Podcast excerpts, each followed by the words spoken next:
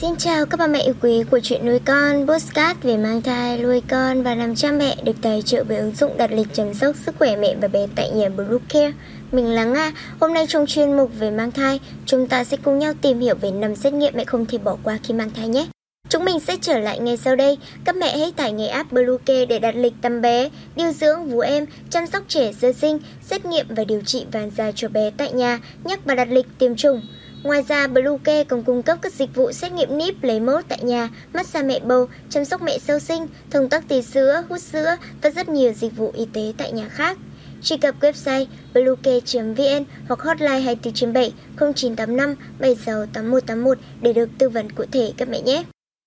Các mẹ thân mến, những xét nghiệm trong thời kỳ mang thai cực kỳ quan trọng đối với ba mẹ cũng như thai nhi vì nó không những giúp tầm soát những bất thường cho sức khỏe của người mẹ mà còn đánh giá, theo dõi được sự phát triển của những bất thường đối với bào thai.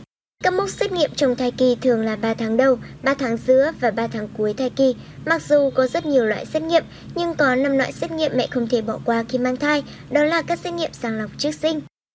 1. Đo độ mở da gáy thường được đo vào tuần thứ 11-12 kết hợp với tuổi mẹ và xét nghiệm Doppler test để tính toán nguy cơ hội chứng đau của bé.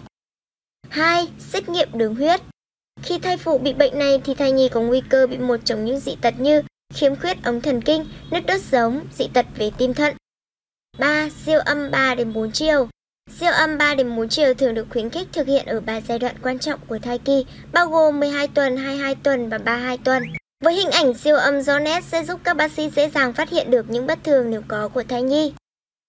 5. Triple test Triple test là loại xét nghiệm sàng lọc sử dụng máu mẹ để tìm hiểu nguy cơ một số rối loạn bẩm sinh ở thai. Xét nghiệm thường được thực hiện trong tuần thứ 15 đến 20 của thai kỳ bằng cách phân tích mẫu máu của mẹ. Hiện nay, ở Việt Nam, hầu hết các bệnh viện lớn đã đưa ra các phương pháp xét nghiệm sàng lọc thai kỳ không xâm lấn níp để thay thế cho các loại xét nghiệm truyền thống như double test và triple test vì phương pháp này chỉ cần thực hiện một lần và có độ chính xác lên tới 99,98%.